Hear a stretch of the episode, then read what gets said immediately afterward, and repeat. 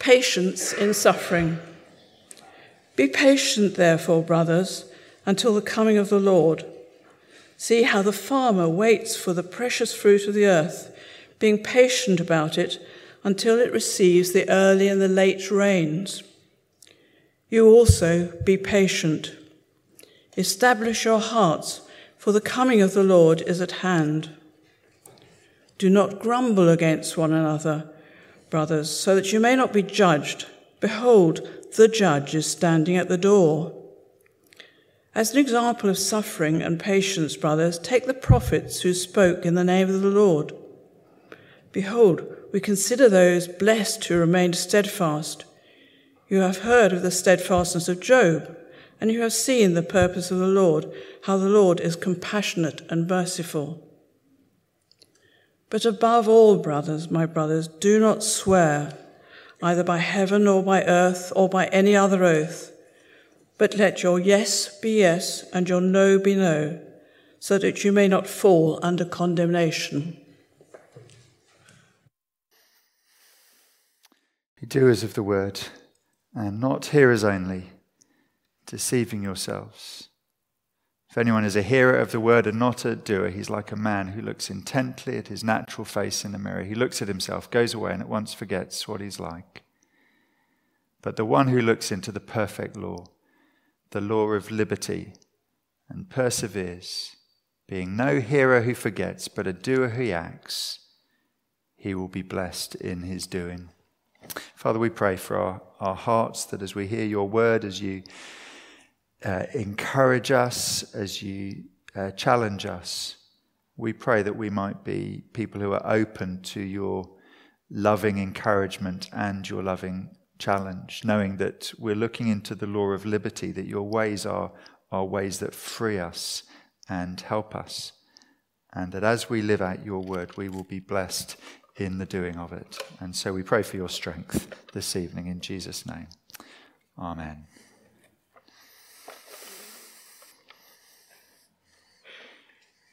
Well, we're thinking about patience this evening.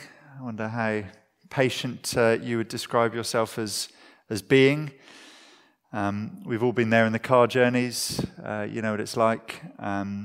You've got a 3 or 4 or 5 hour car journey ahead of you, and you've barely left the road that you live on, and a little voice in the background pipes up and says, "Are we nearly there yet?" We all know what that's like. We've all done it, and at that point, you know it's going to be a very long journey ahead of us. Adults, we have our own version of that, I guess. We're impatient in various ways. We sit at the GP surgery and we drum our fingers as we wait.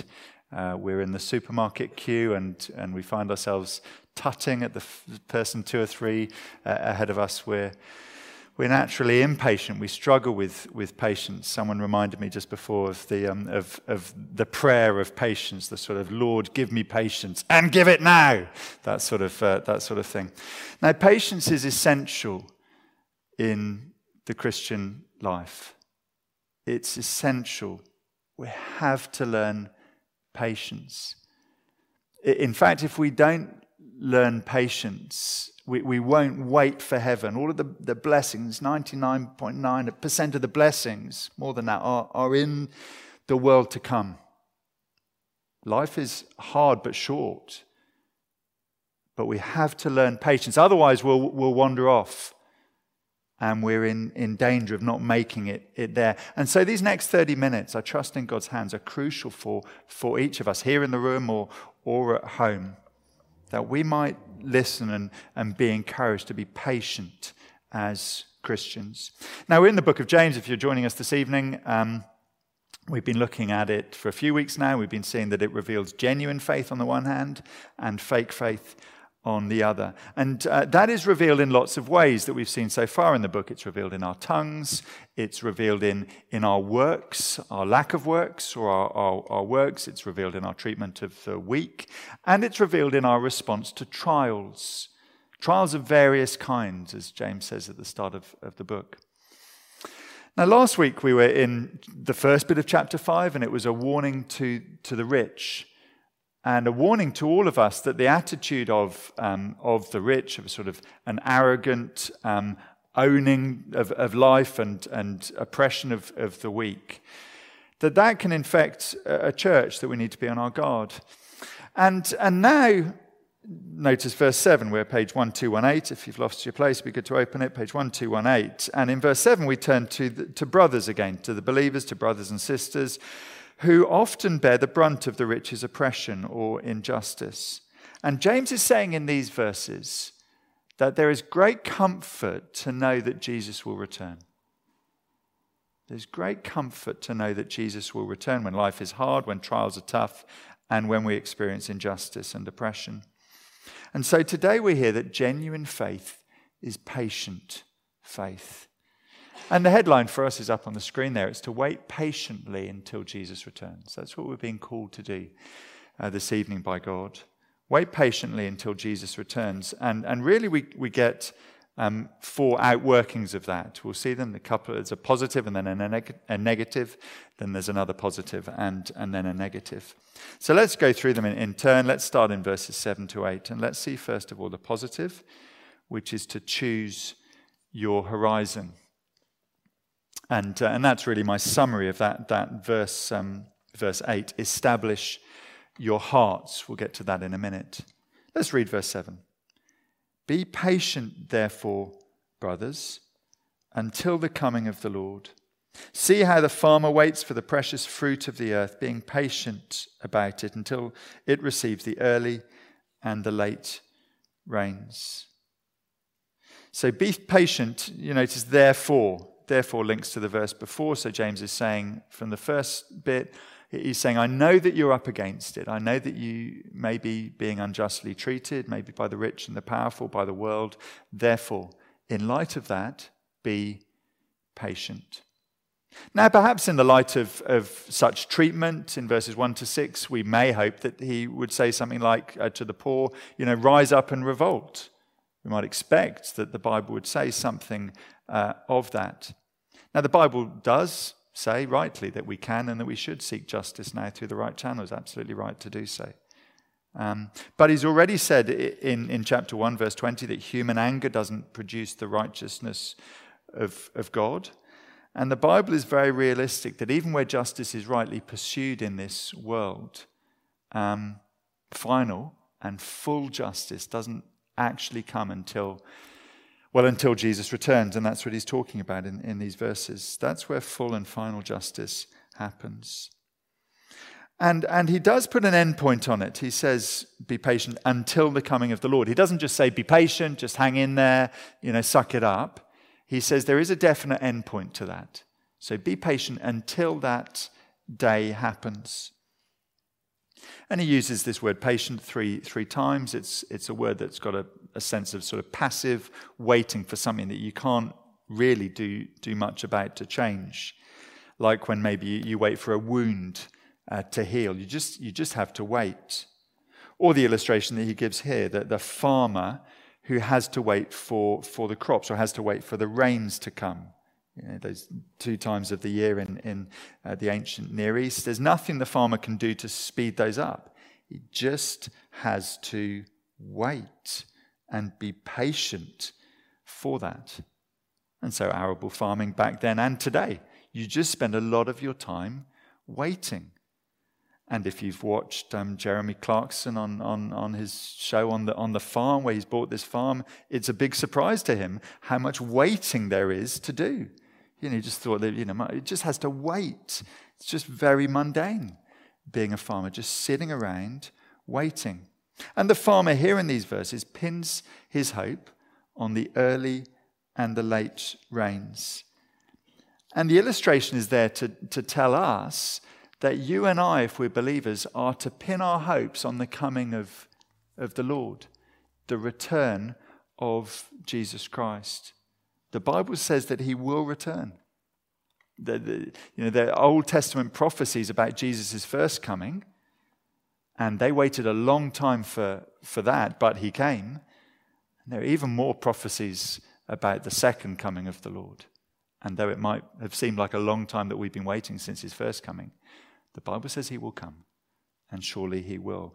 But the question for us, I guess, is how are we getting on with the wait?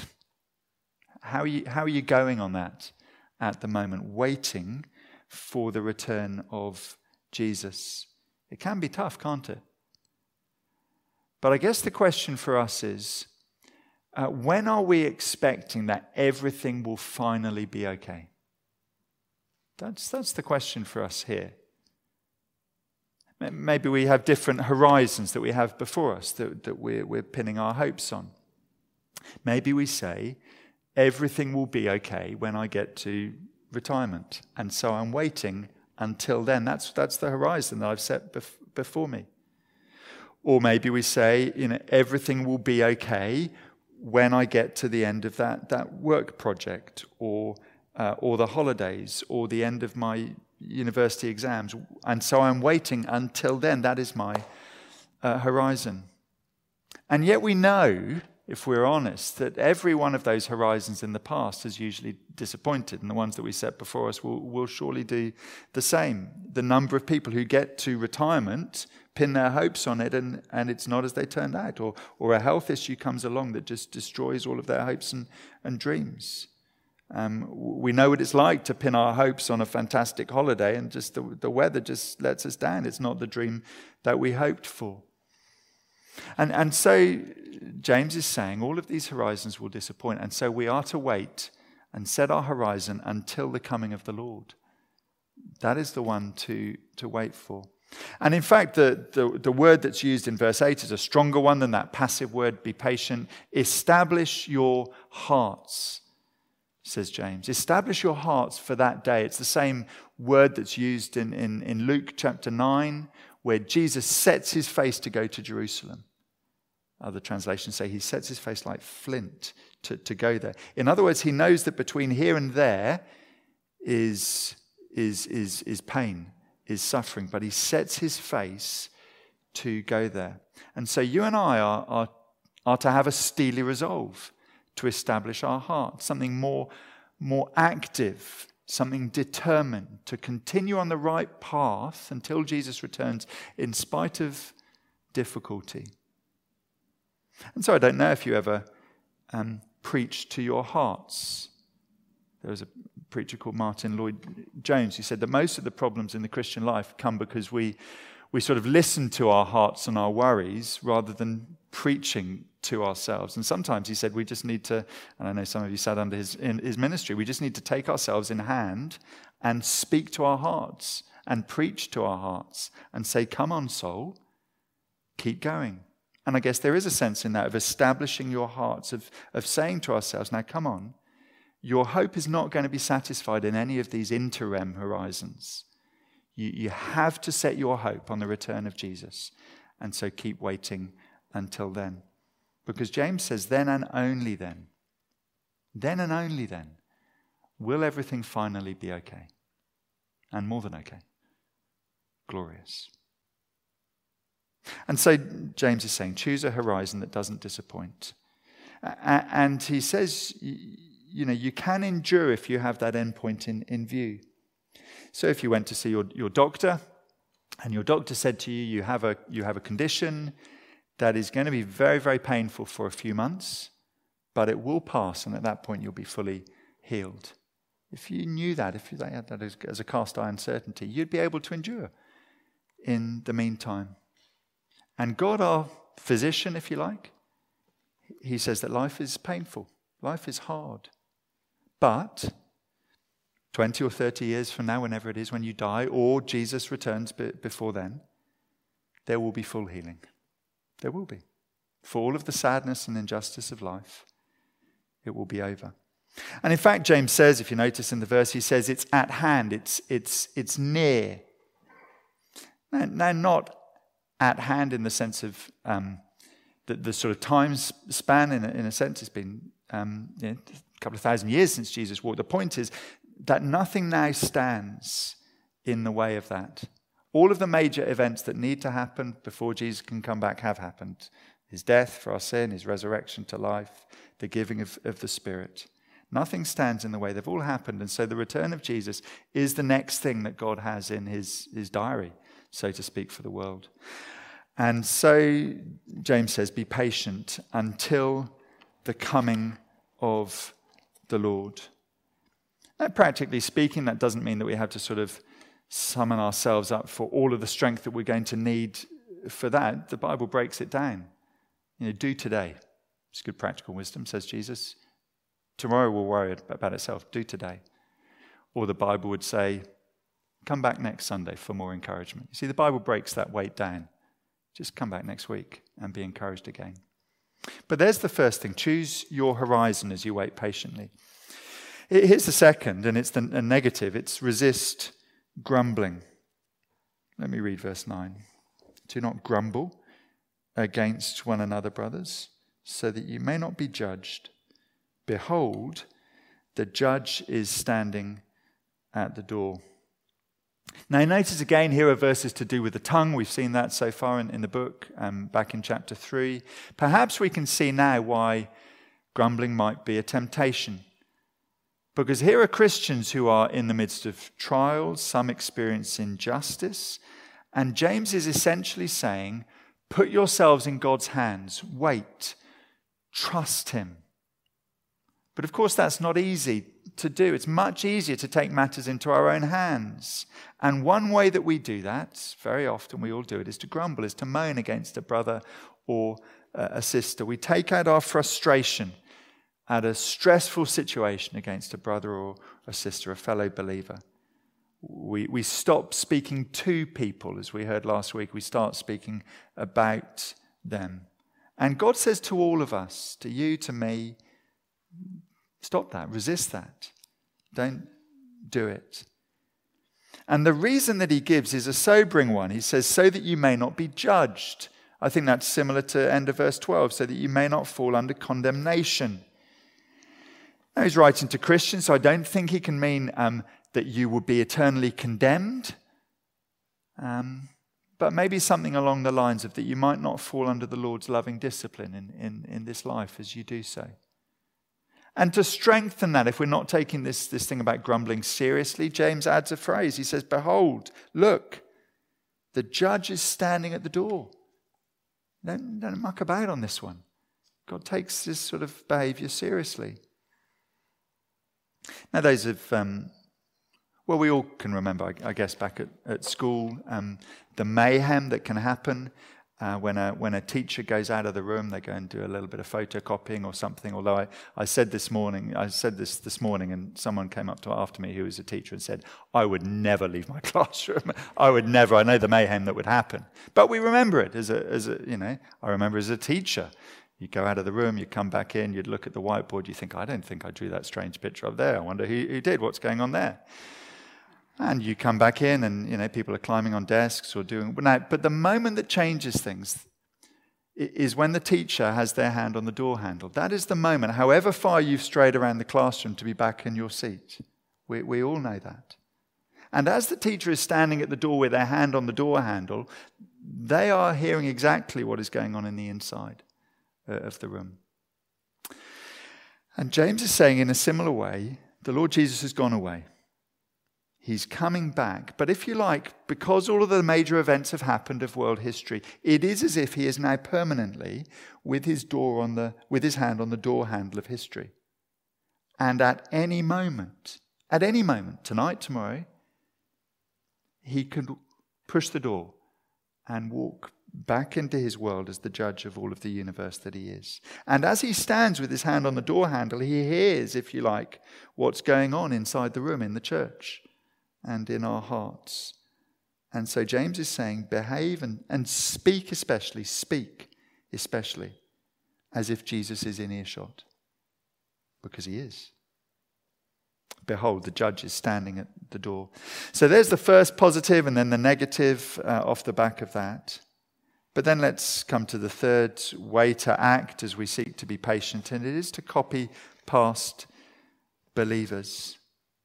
Copy past believers. And so now he returns to this theme of patience. That's the main theme of the section. And he takes an example, verse 10. As an example of suffering and patience, brothers, take the prophets who spoke in the name of the Lord. Behold, we consider those blessed who remain steadfast.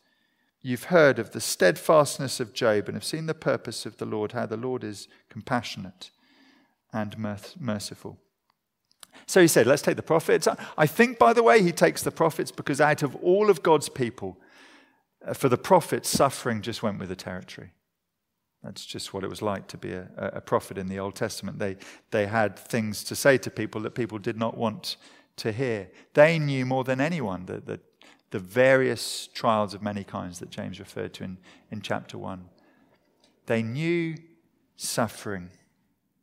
But just look at verse 10. The surprise, I think, is they're an example of suffering and patience together. Because in one sense, anyone can suffer and be impatient and give up. And anyone on the other side can be patient when there's no suffering. But to do the two together, suffering and patience, that's hard. It's only possible with God. And yet James is saying that it's not unrealistic to be patient in suffering. It's not impossible. It can be done. It has been done.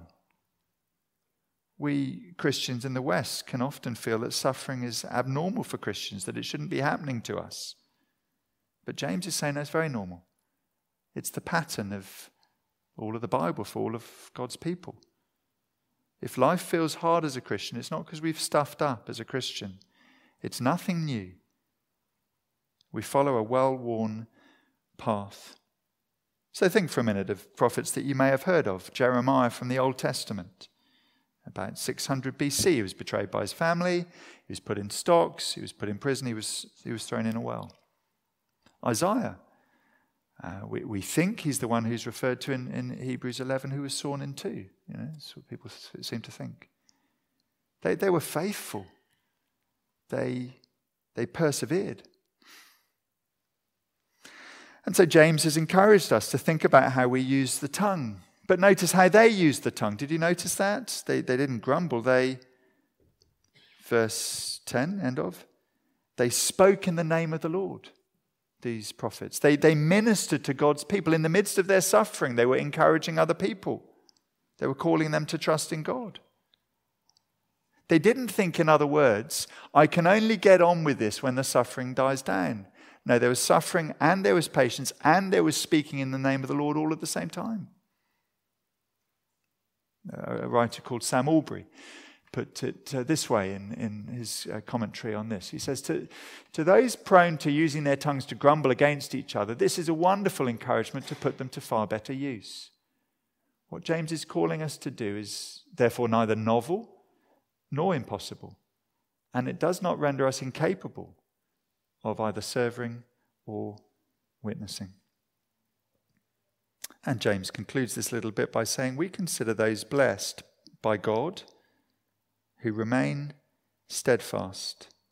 Now, I would guess that Jeremiah and Isaiah maybe felt that they weren't under God's blessing, but maybe it felt like they were under God's cursing. We may feel that too. But James is saying when we think about it, when we consider, it's the word he uses, when we consider, when we think about it, we do actually hold up those who suffer and are steadfast as heroes of the faith. We do. This Friday, it will be the funeral and thanksgiving for the life of one who many of us have known in our church family over many years, a personal hero of mine and many, John Williams from our church family. If you don't know John suffered a degenerative disability that severely affected his limbs and his speech, slowed right down in both of them. He was reduced from a talented drummer who played on the London music circuit to a man who walked from where he parked out there on his walking sticks very slowly over to the drum kit over there and was only able to tap out a beat. And yet he did it to the glory of God. He used his tongue in the midst of suffering and patience to speak the name of the Lord to others, to encourage them. He would often say to you would know, and to me, God has been so good to me. John's favorite word apparently was wonderful. John was very real about the frustrations. He didn't pretend. He was far from being a grumbler. And friends, we consider him blessed by God. Blessed because he persevered. And there are many living examples still among us as a church family of people who are doing that. And James is saying to us, we can do it too. It's possible to do it. People have done it in the past. With God's help, not easy. But God can use the strange, unlooked-for blessing of suffering to make us kind, empathetic, courageous, big-hearted believers. So that people will say at our funerals, he or she had hard times, but they resisted grumbling. They kept going. They trusted God all of the way to the end. And you want that, don't you? Let me appeal to the best part of you. You want that in your best moments. And James is saying it is possible as you look to the Lord, as you trust him. But we might ask how, and there's lots that could be said at that point. But just before he moves on, James gives a couple of pointers on that from the life of Job. You've heard of the steadfastness of Job, he says. You've seen the purpose of the Lord. And now the book of Job is 42 chapters, so I thought we'd do a quick overview, chapter by chapter. No, I'm joking. Don't worry. Job lost everything. Job lost his family, his possessions, his health, and yet he's known for suffering and patience. We say of people, don't we? He, she, or they've got the patience of Job. We say. Now, Job was real. He complained to God. He brought his complaint before God, and he clung to God. Both. That's biblical faith. He persevered. He was faithful. And we get here a little hint of how. We're told there was a purpose. The idea is an end point. There was an end point of the Lord, a purpose of it. On the stage, it didn't look like it. From Job's experience, it felt very messy. Behind the scenes, we know from the start of Job that God was in control, that he had purposes in the heavenly realm for what he was doing. And we know that God did end it. And he will end our suffering, if not in this life, in the world to come. And that's an encouragement to us. And yet where circumstances and trials are very confusing for us and the end seems far away, James says, cling to this about God. The Lord is compassionate and merciful. Cling to that about God. And where we find that hard, the place that Christians go is the death of Jesus. That is how ultimately we know in all of our confusion that the Lord is merciful and compassionate. He must be, because he gave his Son for us. And the God that we meet in the book of James is not one who suddenly changes or has a dark, shadowy side. He's a God who wants to make us through trials, not to break us. The Lord is compassionate and merciful. And if you're here and you're not yet trusting in Jesus for yourselves, then the Bible would say that the God that you don't yet trust in is one who is full of compassion and mercy if you would come to him. So there's the third thing. We've had a positive and a negative, and we've had another positive.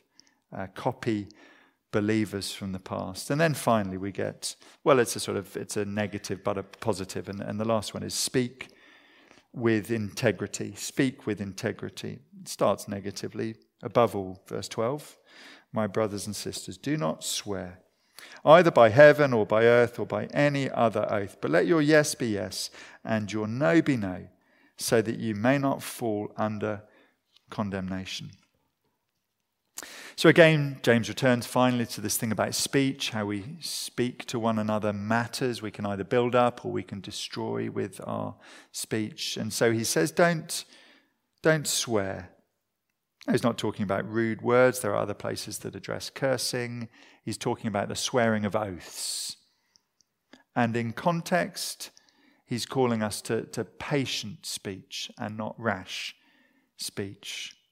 It's not that oaths are universally condemned in the Bible, but what he's saying is in everyday speech, we shouldn't need oaths to make our promises reliable, to sort of buttress our word with an oath. We shouldn't have to use God's name or something else to do that. We shouldn't have to say, you know, I swear on my mother's life, as you hear people say, or look, I swear by heaven and earth, we say.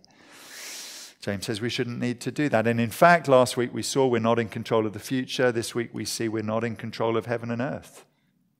And so they're not ours to swear by. And James says we shouldn't need to, because Christians should be people like their God, who are people of truth, who very simply just let our yes be yes and our no be no. You know, so the boss asks us, you know, did you send the email? You know, or I was saying this morning, you know, your parent says, have you done your homework? And James is saying, if we have, we say yes. And if we haven't, we say no. We just tell the truth. We just say it straight. We avoid the lie, the half-truth, the exaggeration. We just tell the truth and we leave the outcomes to God. So if we haven't sent the email and the boss says, why haven't you? And you should. If we just say, no, I haven't and I'm sorry. And we go forward like that. Boy, we'd stand out as Christians if we were people who did that. If people trusted our word. We were just people, yes and no.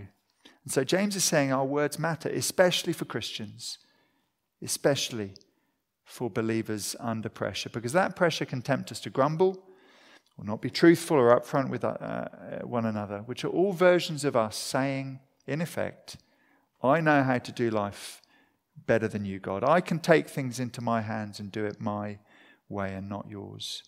And James warned us of that attitude last week in chapter 4 when he said, in effect, who do you think you are? Your life is just a mist.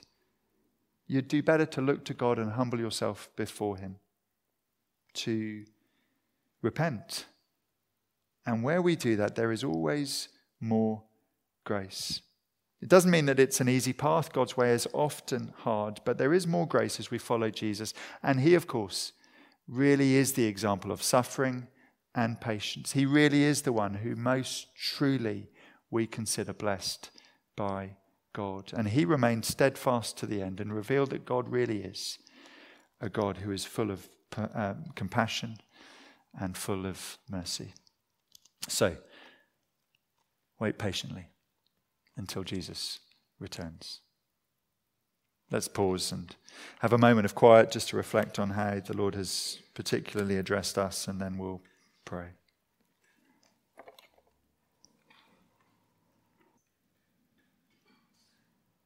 Establish your hearts, for the coming of the Lord is at hand. Our Father, we struggle with patience and patiently waiting for the return of your Son.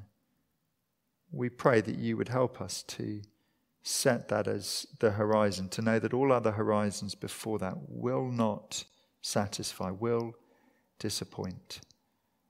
But we know that his return will not. And so we pray that you'd help us to keep waiting patiently with the strength that you give by your Spirit. In Jesus' name, amen.